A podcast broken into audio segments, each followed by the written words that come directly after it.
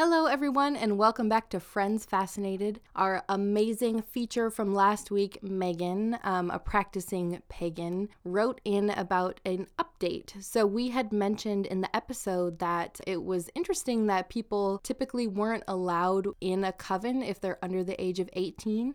And she let us know that it's against federal law to teach a minor a religion without the consent of a parent, which kind of blew my mind because I didn't know that children could practice whatever the heck they wanted because they were their own person, but apparently it depends on the parent, which makes a lot of sense. So we really appreciate her reaching out and letting us know that this was a thing. She actually went ahead and even did some research on it and let us know that it's a little bit fuzzy depending on the source, but it sounds like it's pretty legit where if you're under 18, you have to get your parents' consent to practice as a part of a religion. So, if your parents don't want you to be a witch or a Wiccan, I guess they could stop you before the age of 18. So, it's always good to do your research before you sign up for something. Yeah, and she mentioned that uh, legal ramifications can be part of that. So that's why I think uh, Wiccans are a little bit more strict because they can face legal ramifications for teaching minors. Yeah, and that's something we can totally keep in mind as we, I mean, I'm sure in future episodes we're going to talk about other religions and consent of minors and other things like that. So it's going to be a nice little token of knowledge to carry along with us. So, again, Megan, you're a queen and we appreciate your input as always. Always. And again, she is from Round the Cauldron, the podcast. You can find her anywhere you can find podcasts. Thanks, everyone. We are two friends trying to gain perspective on the remarkable world around us. I'm Jet Jones. I'm Mackenzie DeMaio. And this is Friends Fascinated. If you like what you hear today, don't forget to review and subscribe. This episode, we are going to do a deep dive into the Groene family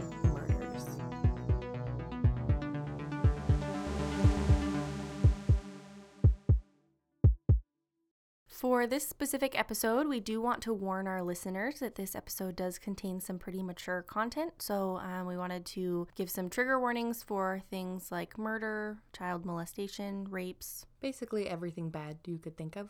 Yeah, so fair fair warning on those. Um, we also wanted to say up front that a lot of the information that we're going to cover is somewhat subjective, I guess. So uh, it's based on a lot of news articles, a lot of witness testimonies. And so um, we did our best to find the most factual information we could, but we did want to just say up front that we can't 100% guarantee that everything is 100% factual. And as with anything as violent and terrible as this, a lot of people's accounts of the stories can be emotional and we try to do our best to do the research and have it be accurate, but it's good to keep in mind that people will be emotional about it on their reportings because it was a heinous crime, many heinous crimes. I was very emotional researching it, Yes. so I can't even imagine. Yep. But a big part of why we wanted to do a deep dive into this story was because it happened in my hometown of Coeur d'Alene, Idaho, when I was nine years old, and so we've talked about it before and always wondered about the specific details of what might have went down and so we decided now was a good time to look into it and share the story and it is an understatement to say that we were shocked and disturbed by Yeah. everything we found out Yeah, you don't think things this disturbing could happen mm-hmm. so close to home. Like, Yeah. I'm from southern Idaho, and this happened in way north in the panhandle of Idaho, and it's still shocking to me that like little old Idaho can mm-hmm. have something as gruesome as what we're about to talk about today. yeah, just researching this, I pretty much the whole time felt like kind of queasy and it just made me sick and want to throw up. So Yeah. Be prepared. we, we're going to cover it in hopefully not too gruesome of details, but Yeah. to um, give a little bit of perspective. So this story primarily takes place in 2005. And um, from my personal experience, my family moved to Coeur d'Alene, Idaho in August of 2004. So we were pretty new to the area. And uh, Oh yeah, I didn't even realize that. oh, yeah, Like, it oh, was like, welcome to town. welcome to town murder. Yeah, slaying. Yeah. So when this happened, it was all over the news. I was no longer allowed to play in the front yard or anywhere in sight of anyone. I used to be able to walk to the gas station down the street and get candy. I was not allowed to do anything like that. I had to be accompanied everywhere because, for good reason, this freaked out my parents and I think most parents. and it makes sense. It does. I remember my parents watched the 10 o'clock news religiously every single night, the entire time that this was going down. And so to walk through what happened On May 16th of 2005, a call was placed to the police department in Coeur d'Alene after a neighbor of the Groene family noticed that there was blood on the front door of the house. They hadn't seen anyone at the house, which was kind of unusual, and so they walked over and noticed that the door was bloody. So at that point, they immediately called the police, and Deputy Dale Moyer was the responder on the call. And this actually was a parent of someone that I went to school with. And so he has a daughter that is the same age as I was at this time. And so he actually knew the family that he was responding to the call about. and Jeez so, Louise. yeah, he'd been to their house, he knew the area. When he arrived, it's reported that he said that there was just an eerie stillness to the home. And so this family had three young kids, so it was not normal for it to just be silent and no one around. And so he described that there was a smell that, as a police officer, the only way he could describe it was like death. Ugh. And did you say how long it had been since the crime to when he responded? I believe it was just the next morning. The police officer went to the back door and saw that it was ajar and also had blood on it. At that time, he called for backup. The officer that joined him was Detective Sergeant Brad Maskell, who, oddly enough, also was a parent of a kid my age. And so both of these officers had kids and they were responding to a call about a family with kids their age, which, just to put that into perspective, would be horrifying Yeah. Super freaky. anyway, but yeah, it adds a whole nother layer. The officers entered the home and found a trail of blood. They found three bodies laid face down. The bodies were those of Brenda Groene and her son Slade Groene, who was only 13, and he was laying in a pool of his own blood face down in the kitchen. And also the body of Mark McKenzie, who was Brenda's longtime boyfriend, um, who was found in the living room. All three were bludgeoned in the head, and the officers initially thought that they were shot in the head, which tells you how horrifying and like just damaged their heads must have been. Turns out they actually were not shot, they actually had been bludgeoned in the head. They said that there was blood virtually everywhere in the house. Jeez Louise. It was later discovered that the killer entered through an unlocked back door. So, this family also had two younger kids. They had a daughter, Shasta, who was eight years old, and a son, Dylan, who was nine years old, and they were nowhere to be found. This house was kind of out in the woods, and so the officers thought and hoped that maybe the kids just ran off into the woods to hide. Uh, so, they searched the woods and could not find the kids anywhere. Before the end of the day, the officers had already requested search warrants for the house, the property, and a nearby truck found on the neighbor's property. Inside that pickup was a fresh roll of duct tape and wadded duct tape that had been tossed in the back. Not suspicious at all. Not suspicious at all. So they found that the victims had been bound with duct tape as well as zip ties, and they suspected that this was the small children. Uh, it was later discovered that this truck was used. Uh, it was Mark McKenzie's truck, and the keys were stolen from him and then used to drive the children, bound and gagged, across the property where a stolen vehicle was parked. Authorities eventually would seize 300 items of evidence. Yeah. And actually, a note so the neighbor who called in and reported that police needed to come out was suspicious that something bad had happened. I guess Shasta, the youngest daughter, had mowed the neighbor's lawn the day prior or a couple days prior, and he didn't have enough cash to pay her. And so oh, I remember that Yes, now. I, f- I forgot about that part. I remember hearing that when I was that's younger. why he stopped by because he was going to bring cash. And then when he saw blood on the door handle, he was like, oh crap. I was a little bit suspicious because he actually had called the police the day before to report that stolen vehicle really because it was parked near his property. And so he said there's a suspicious car and Oh I think it was kind of disregarded and then that must have been when whoever the murderer was was scoping out the area when he reported it. So the next day when he showed up, he was like, "Oh god, that truck must have been something bad. Oh, that's I'm so calling the police." Yeah. Oh my gosh. Yeah, they so the house was covered in blood, but after lab reports came back a couple days later, it was found that none of the blood at the crime scene belonged to Dylan or Shasta. So the police officers at least hoped that that meant that they were okay. yeah. The father, Steve Groene, who was divorced from Brenda Groene, was not originally dismissed as a suspect. Hmm. They thought maybe there was some bad blood after the divorce, maybe something went down, so he was heavily considered as a suspect until they were able to verify his phone records and internet Wow. records that placed him at his house. I did not realize that he was the suspect. He was hmm. for, I think I saw at least 10 days, if not longer. Wow. I mean, it makes sense. They usually do like closest family members just mm-hmm. to rule them out right away. Yep. And it turns out Brenda and Steve had two older teenage sons that were also looked into, but they had airtight alibis. And so They were that didn't go anywhere. Yeah. They were dismissed pretty early. Police struggled to find fingerprints or any other evidence to help them identify a suspect. All of the blood and everything was the family members. They, they didn't find any evidence that tied another person to this. They were trying to identify anyone who could have any ill will against the family. They looked into family, friends, so much as biker gangs that might have come through the hmm. area. Like they were grasping at straws the further into the case they got. And I'm sure, because you can imagine, I mean, police officers, it's their job, but if you mm-hmm. had children the age of the children who are missing Yes. and you're trying to investigate this, like, imagine how frantic you would mm-hmm. feel to find those children. Like, I'd be pointing fingers at everybody, like, was Oh, it you? Was it you? Was Yeah. it you? Was it you? Yeah, to find a 13 year old bludgeoned in the head to the point of death with his mom and basically stepdad, and then know that two kids, eight and nine years old, were missing without a trace. Yep. Is- Spooky. and to have kids that are nine and 10 years old.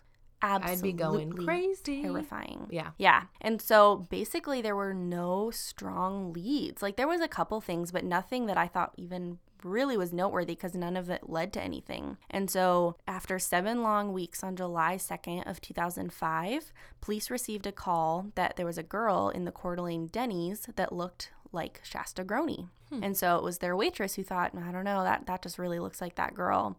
And so she told her manager, who called the police while the waitress stalled the dinner and just basically tried to act as normal as she possibly could. And so, oddly enough, this Denny's was like one of the main places I hung out in high school. That's so crazy. it's trippy to like think of the places and just being in those places. But when the police arrived, they went over and they, they went to talk to Shasta. And I read a report that she said that she assumed that her kidnapper was smart and that they wouldn't think anything of it and they would just leave and she wouldn't be rescued. And so, sure enough, though, when the police asked for her name, the kidnapper that she was with told her it's okay, you can say your name. And so she did. She said, I'm Shasta Groene. And it turned out that the person she was with was the kidnapper who also murdered her entire family. And oh, so that's so spooky. Isn't that- like just imagine the police? Like there's one kid. Like Yeah. that would be an instant Yeah. realization too. It's Yeah. terrifying. hmm And that was everyone's question was where is Dylan? Where is your brother? Why? Like it, it didn't make sense. But before that, so quickly the the person she was with was arrested and the creepy last words that he said to Shasta were do you promise to come see me when you're older? Creepy, creep, creep. And these were the words of Joseph Edward Duncan III, her kidnapper and murderer of her entire family. He's the worst. Yep. And he so is the literal worst. Oh, it gets so much worse. Once Shasta was found and Duncan was arrested, that's when the tragedy all started to unfold, all of these awful, horrific details. But as I said, everyone's question was, well, where's Dylan? Where's your brother? Is he okay? You know, where can we find him? Is he in the car? Is he in the bathroom? Like, where's your brother? Mm-hmm. And Shasta ended up telling them that Dylan was in heaven and that Duncan had shot him. And that's the nice version. Yeah. So, as Mackenzie talks about Shasta's perspective, I'm going to be chiming in with a crazy part of this story, which is that the murderer in this case had a personal blog where we get to get the inside scoop on why the heck he did what he did and what his mentality was behind what was going on. And although we don't want to highlight him or give him praise or fame in any way because he's a garbage human being, we did want to add in why he did what he did because this isn't something that we all usually get when it comes down to crime. So we are going to share bits and pieces as we go along about why he did what he did and hopefully it will provide you guys with some more information as far as the context of a psychopath. And of course, we're going to take it with a grain of salt because it's from the mind of a crazy person. Exactly. Later, police discovered the campsite where Dylan was killed. Uh, it was in the middle of nowhere in Montana. Uh, so, So it was about 100 miles from where they originally started, Mhm. is what I read. Yep. And police, after searching the campsite in the area, found remains that consisted of fragments of Dylan's skull and ashes because he had been burned after he was murdered. Yep. And that's just the short version of this whole ordeal. And so, after Shasta was rescued and gave all of her accounts of what had happened, that's when the story really started to unfold, and we got her perspective on all of the awful, tragic things that happened. And so, from her perspective, this whole ordeal began when she heard her mother call her into the living room early in the morning of May 16th. Her mother, brother, and basically stepdad were bound with zip ties and duct tape. Duncan then bound her and her brother and left them on the ground outside near a swing set. Shasta said she heard Mark yelling out several times, and at one point they saw their older brother Slade stagger incoherent and bleeding profusely from the head out of the home. The children yelled for Slade to untie them, but he was unable to respond. After her rescue, Shasta told police that she remembered that Duncan wore gloves and had a shotgun and night vision goggles. She recalled the brand name of the hammer used to bludgeon the victims because Duncan showed her it after the attacks. Jeez. And if you want to know his thinking behind why he chose a hammer, that we don't know because he brought a sawed off shotgun to their house. And you would think that's what he would use to instantly kill someone because mm-hmm. that's what you would assume. You've seen enough movies that a gun works faster. It's like the least It's the most instant. painful. Yeah. Yeah. It's But not drawn out. he said, While I was making sure everything was quiet outside, a moment before I had put away the sawed off shotgun and retrieved the framer's hammer I had purchased for this purpose a few weeks before. I now use the hammer to kill Slade. And then he goes on about how he struck Slade in the head multiple times. Um, and then he said, I assumed, as I intended, that he was dead or at least unconscious, and soon he would be dead. I could not have been more wrong. I did not realize that such a blunt force to the brain does not kill instantly, which was the reason I chose to kill with a hammer. My thinking was that it would render the person unconscious immediately and then dead painlessly. I was sorely mistaken. He said that he left Slade in the grass and returned to the living room and then continued on. Which that is not where he was found, so he must have been able to get up and stagger back into the house. Exactly. So he was very wrong about whatever insane theory that a hammer would be better than a gun. Yeah, that doesn't make any sense. It doesn't at all. And so that made that boy suffer even more because Yeah. more atrocities and just awful behavior. Yeah. And again, the police thought they were shot in the head. It was a gruesome scene, and what he did made them indistinguishable between a gunshot victim or a bludgeoning victim. Shasta went on to explain more information about Duncan kidnapping the two children from their home. As I said, he put them bound hand and foot on the floor of his Jeep Cherokee and drove to Montana. She was pretty sure it was Montana because he had showed her on a map. Hmm, smart. Yeah, I don't again, I don't know why he did the things he did. he It just doesn't makes make it more and more obvious that he is a crazy person. Exactly. And so she had mentioned that he said there are rules and like he wanted them to call him daddy. Ugh. Ugh, just disgusting. He said that if they tried to run away, he would shoot them. We were horrified to find out that he also wanted them to call him Jet. Mm, I told Jet she needs to now change her name. we eventually found out that the reason that he liked the nickname Jet was because it stood for Joseph Edward III, so J E T. Which my name has two T's. Yeah. still, it's horrifying and very sad that my name was his nickname. Yes. We were horrified. That that was like his like cool guy nickname. Yeah. You know what like I mean? he thought Jet was the good person. exactly. And it just makes me mad because that's my name and he can't Mhm. just use it for his own cool factor. That's Yeah. mine. Yeah. And Ugh. Shasta actually said that he would soften when they called him Jet. hmm. He He just had like alter egos. Exactly. like. That's what it seemed like because he had different nicknames for himself. It's almost like he thought Jet was like the good person in him. Yeah. Ugh. Uh, in an interview, Shasta said that Duncan would get upset if they weren't paying attention to him. So she would try to ask him questions about himself and ask him about his family and, you know, can she meet his family, stuff like that, and that it would help him be nicer to them. And so she would use that as a tactic to essentially help them survive. Mm-hmm. She also said that Duncan told her that when he came to her home, he was out looking for children to kidnap. He went past their house and saw her in a bathing suit playing around in the front yard. He drove back again and then saw Dylan. And I got to read this creep's perspective of seeing Shasta. He basically was saying, Oh, this little girl was outside in her front yard playing in a swimsuit with her mom to put on a show for everybody driving by on the highway, Ugh. which is the only reason I saw them. It's like they wanted the attention, was Ew. what he was saying. What a creep. Ugh, disgusting. And because I lived in Coeur d'Alene, I've driven by this house hundreds of times. Probably you- it's just off the me. freeway. Yep. It's no longer there. They eventually demolished it, but I, mm-hmm. I've pointed out to Jet where the house. Is. Yeah, was. it's so the Coeur d'Alene area is this. It's basically a mountainous area, mm-hmm. and so the highway kind of cuts between this valley between two kind of mountainous hill type things covered mm-hmm. in pines.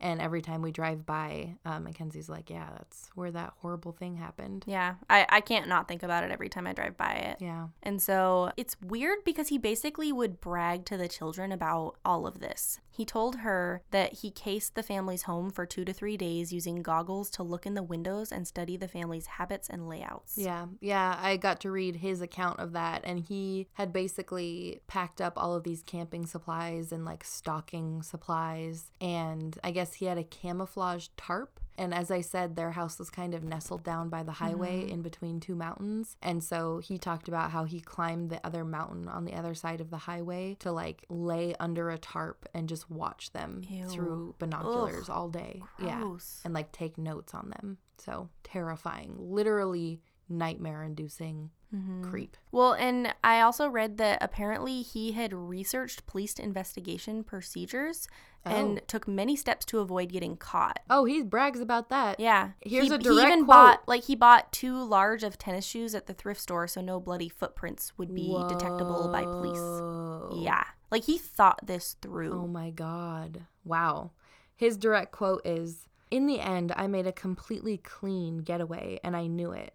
I wore gloves the entire time, left no prints on anything, not even the zip ties or duct tape. No one saw me or the Jeep at any time near the Groene home, and nobody knew I was even in that part of the country. Yeah, throughout her testimonies, Shasta described beatings, molestation, harrowing threats, rape, along with apologies and Duncan's raving about God and forgiveness. Ugh, no. he had like this sick perspective. I'll let Jet explain that later, but yeah, he, he was sick. He apparently once tied Dylan to a log and beat him with a stick until the stick broke. Ugh. She said that she saw it happen because she was tied to a tree. Hmm. And it's of note to mention kids were missing for seven weeks. Seven weeks. Where he had, I mean, I don't know how quickly he killed Dylan after that. I assume he, Six weeks. six weeks. Yeah, in? Dylan was alive Oh, for goody. over like six weeks. That's fantastic. Yeah.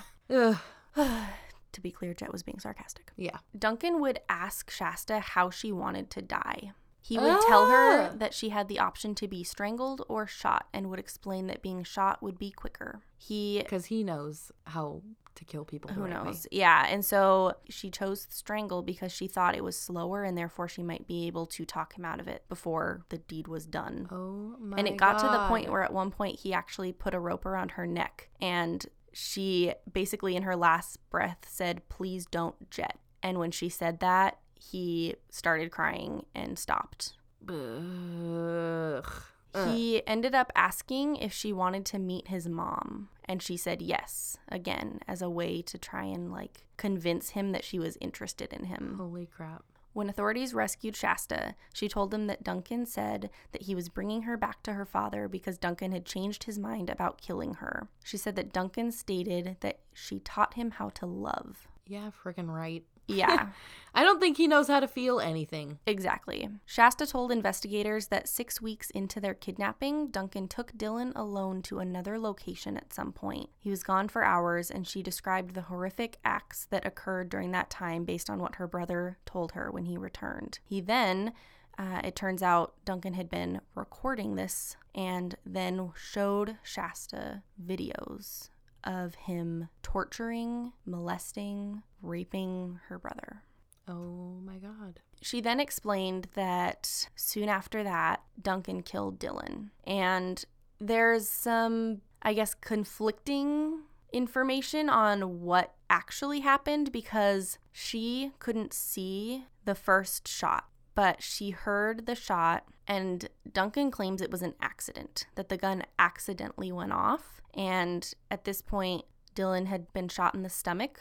Yeah, I think from what I read, I mean, because obviously Duncan was caught for these crimes. We know this because they found him in Denny's, but he's talking about this in court, right? So of course Yeah. he's gonna say he's going to lessen his sentence however the heck he Yeah, can he's gonna say it was an accident. "Oh, this was an accident." I think I read that he said his gun was in his like toolbox. I read that too. and he dug around too hard and it went Mhm. off and shot Duncan. Yeah. And then because of that, he claims that he didn't want Dylan to suffer. And so he chose to kill him. And so he put the shotgun up to his head. And the first time it didn't go off, he had to reload the gun and actually shoot him in the head and kill him. And this Shasta did see and was close enough that she had blood splattered on her clothes and shoes, which Duncan then burned along with Dylan's body for days to get rid of the evidence. Authorities found evidence of the videos that he had taken and other things on his cameras, laptop, and electronics that were found in the stolen rented Jeep.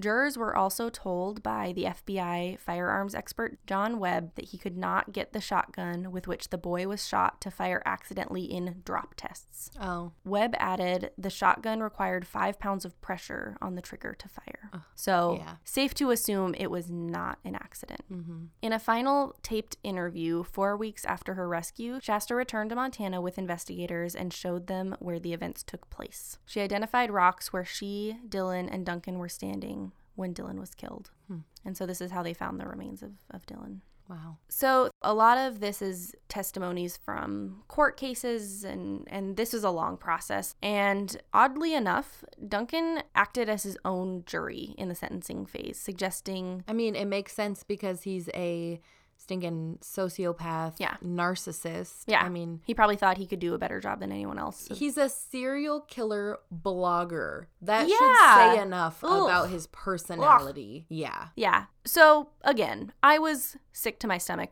doing all research for this. Yep. Ugh. The jurors that were on this case were offered counseling in order to cope with the horrifying evidence that they had to see during the trial in order to make a decision. This evidence included human remains, a wire noose, as well as videos of Duncan torturing nine year old Dylan. Jeez.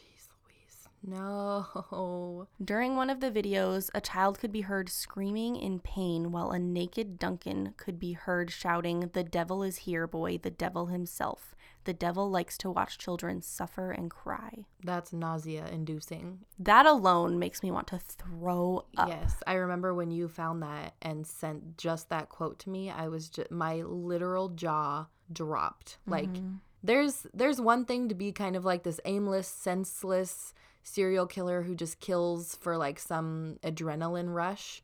But there's a whole nother type of crazy out there where mm-hmm. he says things like he's the freaking devil. Yeah. Like that is terrifying. Yes. Yeah. Terrifying. The jurors on the trial had to watch, like, they were required to watch videos of a nine year old boy being tortured and molested. Yep, someone's got to do it to get that guy put away. One of the main jurors said in court that he often got a sense that Duncan was trying to fool the jurors by hinting that he wanted to die, his way to manipulate them into not giving him what he wanted. Hmm. He also said that he was offended by sly smirks. He saw Duncan direct towards female jurors. Ew.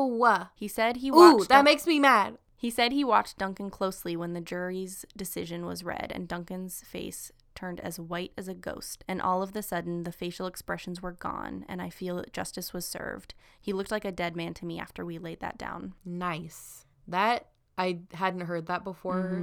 That feels Mm-hmm. Yeah. so good to He hear. He said he has no regrets about the unanimous verdict that was reached in just three hours. That's pretty quick. That's really quick. wow. Bye bye. He said the best moment of the case was when it was all over and Dylan's father, Steve Groene, came out and thanked them at the end because it felt like we did justice for him and his family at that point. Wow, that's awesome. Federal charges against Duncan in connection with the kidnappings of Dylan and Shasta and Dylan's murder have yet to be filed. U.S. District Attorney Tom Moss announced earlier that Duncan may also face charges for production of child pornography in connection with the case. On October 6, 2006, Duncan eventually pled guilty to kidnapping and molesting both children, which resulted in six life sentences. Still, the prosecution's theory of Duncan's motives is vague, with revenge and sex as two motivators. On December 3, 2007, Duncan pled guilty to 10 charges for kidnapping, sexual abuse, and the murder of Dylan. Joseph Duncan now resides in a United States penitentiary in Indiana, awaiting death row. He has been on death row for over 11 years. In the United States, there are currently 2,629 death row inmates as of late August of this year. We looked it up, and the death penalty is uh, recognized in 29 states as well as federally and um, by the military. And the United States is the only developed Western nation that applies the death penalty regularly. Hmm. Yeah, I don't know if I necessarily have an opinion on the death sentence, but it, I find it a little bit surprising that it's a pretty even split. I mean, yeah, about half the states. 30 20, I guess, is it's interesting. And I don't know for sure if Washington is a I don't know, I didn't look it up. death sentence state, but Idaho is. And so it's crazy that his final crime Mm-hmm. that he was caught for was in Idaho, therefore opened it up for the death sentence. So what you gonna do? And he was probably in this path that like something could happen where I could get paroled or released or get out again because that's the pattern that he had lived Yeah. his whole life. Oof. Thankfully, him pleading guilty and the evidence that they had allowed Shasta to not need to be a witness and testify in the trial. Oh, thank God. Yeah, that was one of the few nice things That happened about this trial. Yeah. Was that there was so much evidence and that he was, by the end, pleading guilty that she didn't have to be involved. Yeah, that's good because I I don't know. Of course, I didn't follow the case when it was happening because I was like, Oh, I was nine. 10 or 11, Well, yeah. yeah. this and it took a couple years. Like it was December 2007 when Gotcha. he had his final. so we would have been about ten. well 12. Gotcha. Yeah, so it took over two years for all of this to finally go through the court system. So we would have been 12, Shasta would have been, I think, 11. Mm-hmm. So, And what's crazy is this crime happened in Mackenzie's hometown, but the trial happened in my hometown. mm-hmm. Sort of. I mean, I lived outside of Boise, but that's where this whole trial happened, where they actually convicted him. So, pretty crazy. I can remember the trickle down effect. Like, your family was trying to protect you Mhm. uh, from all those, like, awful things after hearing about this. Well, my parents took me to, like, a kidnapping prevention seminar. really? And they, like, I had to get my fingerprints in a book and, like, wow. they took pictures of you and took your height and weight into accurate description and like gave you tips and tricks on like Mhm. how to not be kidnapped as a kid. Well, So yeah, because wonder I would that was, like, a imagine response. this made people realize that people this crazy are out there and who knows how many of them Yeah, there are. And they're in Podunk, Idaho. Too. yeah, the safe places that, you know, you think nothing bad happens in Idaho. So this sick man had a sick history. Unfortunately, he has a crime sheet list of so many awful things that happened before this, and it's a shock he ever even got to this point because his criminal history dates back to when he was just 15 years old. So Joseph Edward Duncan was born in February of 1963 in Tacoma, Washington. Still is- very close to home. Yes, we visit there frequently Yeah. for city like endeavors. In 1978, he raped a nine year old boy at gunpoint. So that Hmm. was just like, first crime, just gonna dive right into. He should have never gotten out of jail Yeah. for that alone. Yep. Then in 1979, he was arrested for driving a stolen car. And you're to see a pattern here that makes absolutely no sense. And I don't know how, but like every time he was arrested, it was just for like parole violations or like driving a stolen car. Like the least Exactly. of what happened. Yes. So for driving that stolen car, he was sentenced as a juvenile and sent to Dyslin's Boys Ranch in Tacoma. He told a therapist at the ranch, um, who was assigned to his case, that he had tied up and sexually assaulted at least six boys. Oh gosh. Later on, he also told the therapist that he estimated he had raped 13 younger boys by the time he was only 16. Oh my gosh. Yeah. So he was arrested in 1979. So he would have been just 16. Yeah, 16. So if his crimes started, I mean, must have started when he like hit puberty or something. Ugh, I couldn't gosh. find anything on his like childhood or any reasoning behind why. None of them would be valid. No, very true. But I would be curious. Yeah. What Like, what how on happens in it? earth does someone's mind at that age Well, yeah, get that messed up? Thirteen younger boys, like he, Oh, yeah. It's ridiculous. Then, so I guess later on, so he would have been released from this boys' ranch. And then in 1980, also in Tacoma, Duncan stole a number of guns from a neighbor and then abducted a 14 year old boy and sodomized him at gunpoint. Um, he was then sentenced to 20 years in prison for this crime, but was Not enough. released on parole. No! In 1994, he served 14 years. Not enough. Yep, not enough. Not a stinking enough. Enough. Ugh. Like, Gosh. I would like That to makes- know the counselor who knew he had raped 13 other boys. Yeah, and, and, like, was like, oh, he's fine. yeah, and then No somehow let him back into the world to do it again. And then he gets let out after 14 years. Like, Sick. if there's no, there's a pattern evident, like proof beyond proof, Yeah, he'd already been to jail. Like, if he was gonna Yes, change, he would have changed. Exactly. Like if they, for some ungodly reason, gave him a second chance at life and then he did it again, he should stay in jail the rest of his life. Ugh. No questions asked. So while he was on parole, it is believed, well, he admitted to, that he murdered Sammy Joe, age 11, and Carmen Cubias, age 9, who are sisters, in Seattle in 1996. So two years after being released on parole. Jeez. And then he killed Anthony Martinez, age 10, in Riverside County, California in 1997. I also lived near there yep. However, at that age yeah. in that year. yeah. He was looming around He was in and out of, of our lives. Anybody, Ugh. anybody, this could have happened to anybody. It's ridiculous. I lived next to a pretty busy highway about the time this was happening, and mm-hmm. I played around in the sprinklers. You know, it could happen to anybody. It's insane. So he confessed to the murders of Sammy Joe and Carmen, and so that hasn't been proven yet. There was no definitive oh. evidence that he was a part of that murder. Besides dub- confessing to a random murder that he otherwise wouldn't have known about. exactly. Yeah, I think But that's well, safe enough. Yeah, but he was convicted for Anthony Martinez. But again, both those cases, the double murder and the Anthony Martinez murder, went cold until Until the uh, Groene murders happened and he was convicted, and then he confessed to everything else. I feel like at that point he's just like, oh, if I'm guilty, look at all the other stuff I did. Yep. He was bragging. He was a sick. Oh gosh, that makes me just. Yep. Actually, one of the jurors I remember in one of the articles I read said that he had a hard time not just jumping across the courtroom and just Oh, attacking yeah. him because, like, anger that he'd never felt before came out of him, and he just. Oh, and and it makes sense. Like hearing all of this stuff, it makes me very angry. Yeah. Yep. It's like there's people out there who just decide that whatever societal rules or things that are kindness or not like totally disturbed mm-hmm. to do just go out the window and they're like, I'm just going to do whatever I want with this life and it's going to be nasty and I'm going to be known for being nasty. And that's just like their motive for life. Yeah, because I read a, a little bit of his blog. I basically sent you the link and said, I don't want to read this. You Yeah. can if you want. Yeah. Because he's sick and I didn't want to spend that much time reading his words. But I do remember him saying at one point that he didn't feel like he knew the difference between right and wrong anymore. Yeah.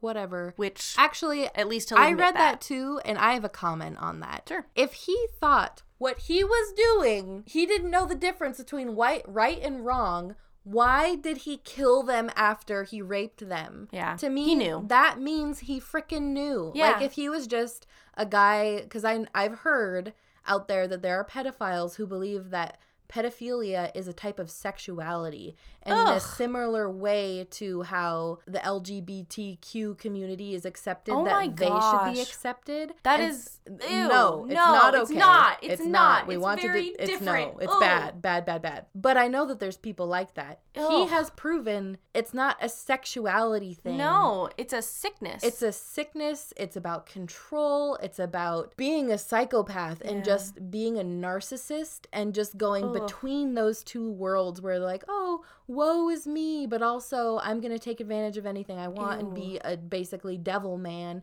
And then I'm going to go back and be like, oh, it was because I didn't know right from wrong. Yeah. Yeah, freaking right. Yep. He's trying to like play dumb, but he knows. Yep. So after those two murders went cold, Duncan was arrested in Kansas and returned to prison in violation uh, of his parole. I'm not positive, but I'm pretty sure that one was uh, he got caught using marijuana. So he went back to jail for using marijuana after How is someone who was a rapist and a murderer only getting caught for marijuana? I don't know. I don't know. Um, but then, so after three years serving time, uh, he was released again on good behavior. He must have been the most manipulative SOB in the world. Like, yes, ugh. psychopath. But then after he was let out, he moved to Fargo, North Dakota, which I've also been. So that's great. And then, so five years later, which is 2005, which, as we know, is the year that he committed the uh, Groene family murders. Earlier that year, in March, Duncan was charged with the July 3rd, 2004 molestation of two boys at a playground in Detroit Lakes, Minnesota. Jeez. On April 5th, 2005, he appeared before the Becker County judge who set his bail to $15,000. And then here comes the doozy. The doozy that makes me so, so mad. A Fargo businessman with whom Duncan had become acquainted with helped him post bail. Ugh. He shouldn't get bail. Yes, he should not. This doesn't make any freaking sense. It doesn't. But again, we must keep in mind that all he's been, well, besides, I mean, he's admitted to raping tons of people. Yeah. At this point, they don't think he's a murderer. They just think he maybe smokes some weed, steals some cars, has some guns, and rapes people. But yet, still could have bail. Like, mm, I don't think there's a lesson to be learned with this guy. It's just Yeah, he do just needs to be until you can't forever. do exactly however so duncan basically man- manipulated that businessman into posting bail he uh, took the bail money and disappeared and didn't show up to court so he had that money. No one should be surprised. yeah. And so at that point that's when he realized how much deep crap he was in because he would have a warrant out for his arrest right? So mm-hmm. at that point he was realizing oh i'm gonna go to jail. Well it's time to start rampaging. I have a direct quote from his blog about what he did. And so after he ran away from that court appearance, he said, My intention was to kidnap, rape, and murder as many children as I could before getting caught. If I was going to be punished for something, I wanted to make sure it was something worth being punished for. Ugh. Yeah. Gosh.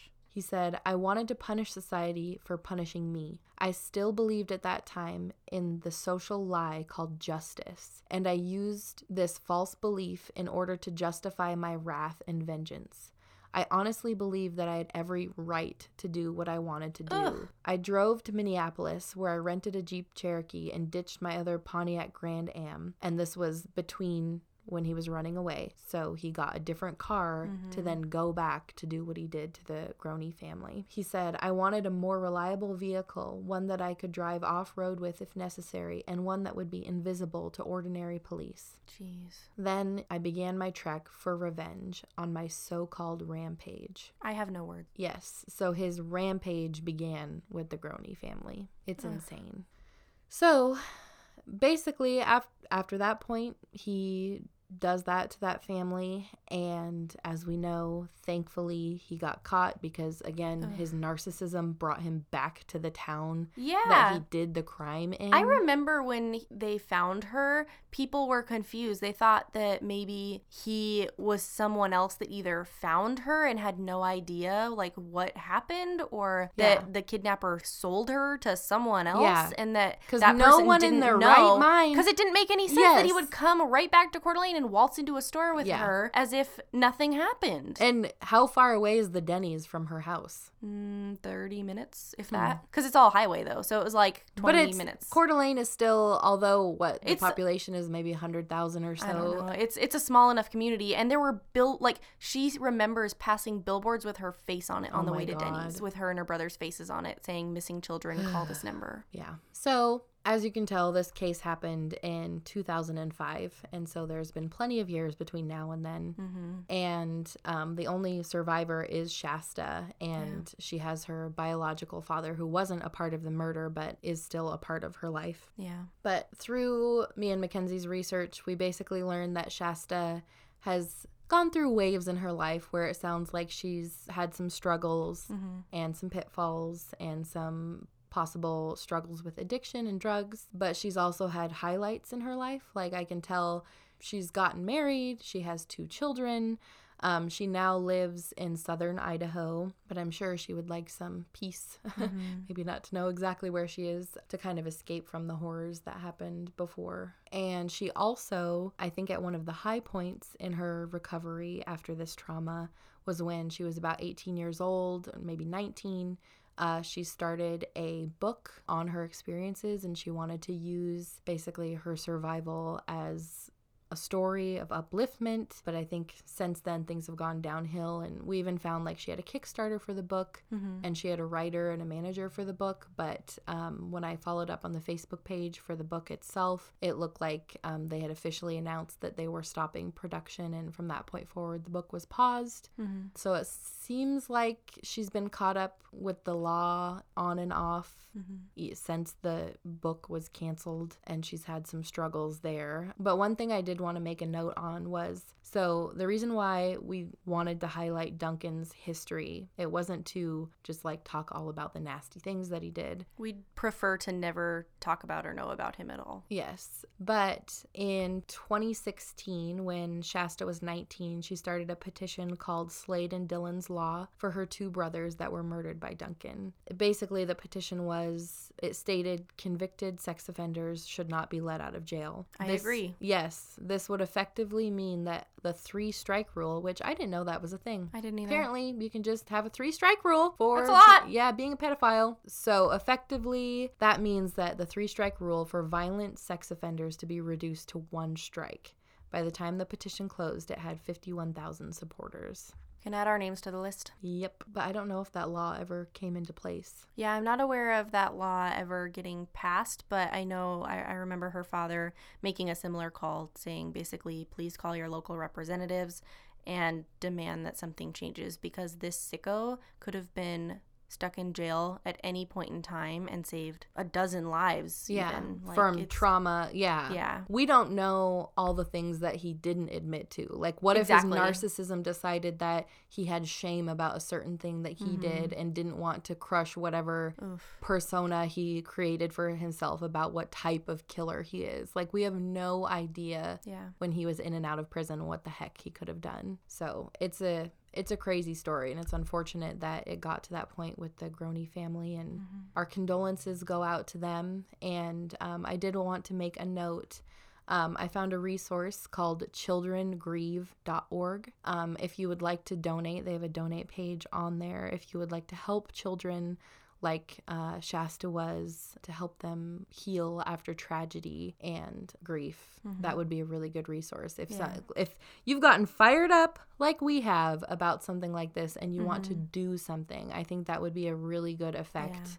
And maybe even donate in Shasta's name. Yeah, that would be great. Yeah, because the reason we wanted to talk about this was to bring awareness to the issue. childhood trauma. It looks like it's affected Shasta the rest of her life, as you could imagine. I, I would, yeah. And I think spreading the love and positivity out into the world is what's going to make this world a better place and help Mm-hmm. Something- support people like that. yeah, something needs to change, obviously. So we, Yep. we want to call to the world to to help make those changes happen. Yes. For this episode, we did a lot of research and we have a lot of sources that we wanted to cite, and so we are going to be listing those in our episode description. So if you have any interest in taking a look at some of the the sources and the more detailed facts about what we found, you can find those in the episode description. And while you're there, you can review and rate and subscribe to our podcast. Subscribe anywhere you listen to podcasts to hear us again next week. You can also find us on Instagram, Facebook, and Twitter. If you have an intriguing story that you'd like to share with us to be featured on a future episode, email friendsfascinated at gmail.com. We can't wait to blow your mind with more curiosities next week. You've just listened to another episode of Friends Fascinated. Thanks for listening.